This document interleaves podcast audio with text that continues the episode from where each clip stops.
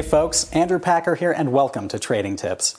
It's getting into the middle of the holiday season and this is a time of year where you're going to hear a lot about the Santa Claus rally and you're also going to hear a lot about things like, oh, end of year tax selling and the January effect. So in this video, we're going to break down some of these concepts and sort of just ask a basic question, is the Santa Claus rally real?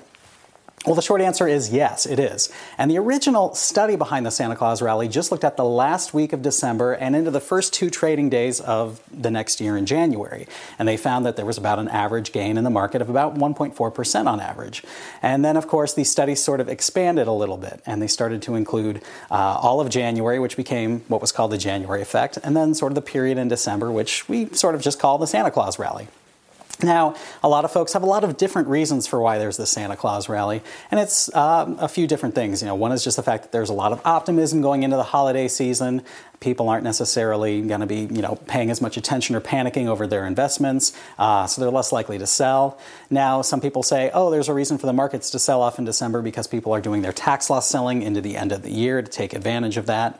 Um, but the fact of the matter is, I mean, I talk with broker friends who are telling their clients to take some losing positions off the table as early as September or October to get rid of it before the holiday season. So a lot of those fears about, you know, why the market should be declining in December, well, they've tended to gone by the wayside over the past few years.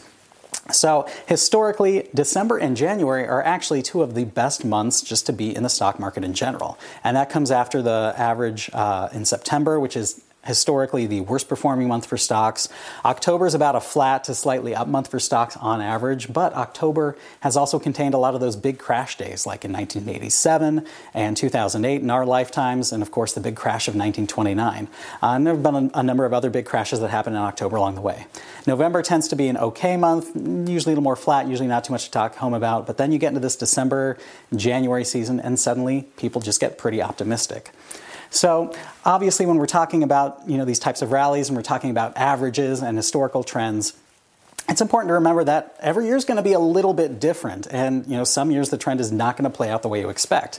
In twenty eighteen, for instance, we had the stock market kind of going up through the year, uh, had a couple little pullbacks, and then around September of twenty eighteen was really where we had the peak for that year. And then we had a pretty steep decline that actually ended on December twenty-fourth. Markets had a short trading day, but the stocks were just dumping off right before Christmas.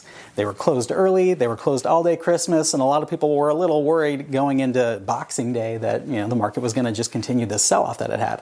But then it actually had a pretty powerful rebound, and, you know, part of the reason why the stock market performance in twenty nineteen has been so well is because we reached this low point and we had a big peak to trough sell-off, a little over ten percent, just kind of going into the closing end of that year. Obviously, we didn't really get a Santa Claus rally that year because we didn't start getting that big market performance until December twenty-sixth.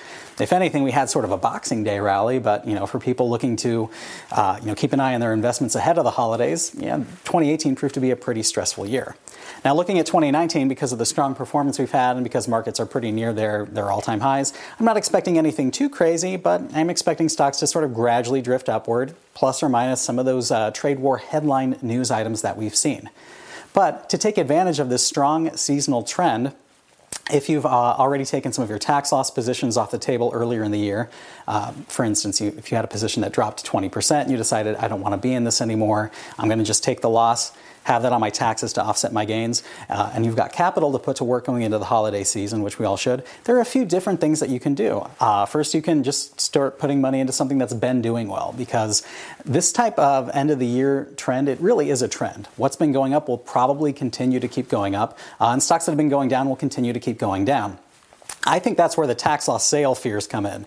If you've got a position that's already dropped a lot this year, uh, people are going to be selling that kind of into the end of the year, taking the loss for their taxes. Maybe they'll buy it back uh, in the next year and take advantage of the different calendar year for tax purposes. Maybe they won't. But a stock that's already been going up, uh, a lot of brokers like to do what's called window dressing. This is where they put their clients into stocks that have already gone up and have great performance so that they can say, hey, good news, guys, I was in the stock that went up very well. What they're not saying is, yeah, they just got in the week before after it already went up a bit. But, you know, if you're a client and you're not necessarily looking too much into the numbers in detail, and you're just thinking, oh, good, you know, I'm invested in this fund that's, you know, in these stocks that have been going up like, like gangbusters.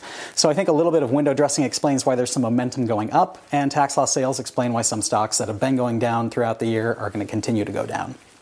But looking at the Santa Claus rally likelihood in particular, there's one trade that I think you can make pretty much almost every year to take advantage of this.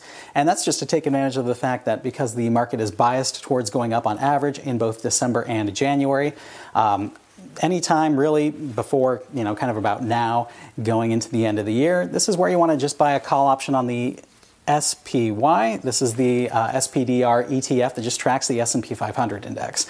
We're not doing anything too crazy here. We're not going to try and do anything with like gold or volatility or interest rates. We're just betting that the market is going to go higher. Uh, so in this case, uh, the S P Y right now is around about three ten uh, per share.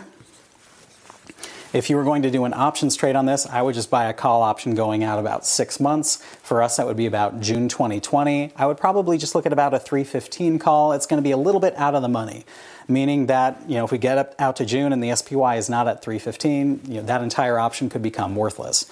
Not to worry though, we don't necessarily have to hold that option all the way until June. We're just taking advantage of the likelihood of strong market performance in December and into January.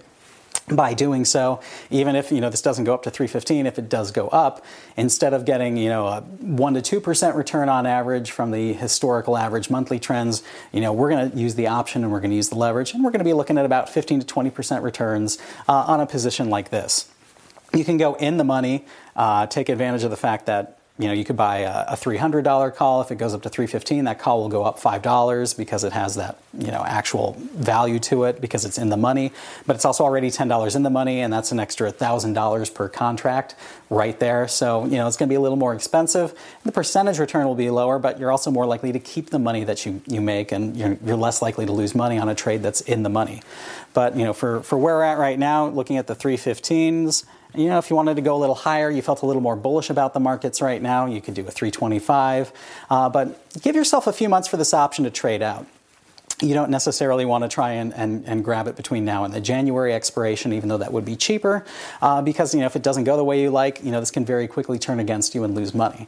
But if you follow this kind of trade, uh, you can even go back as early as the week of Thanksgiving and start to kind of prepare yourself for this, this year-end likelihood.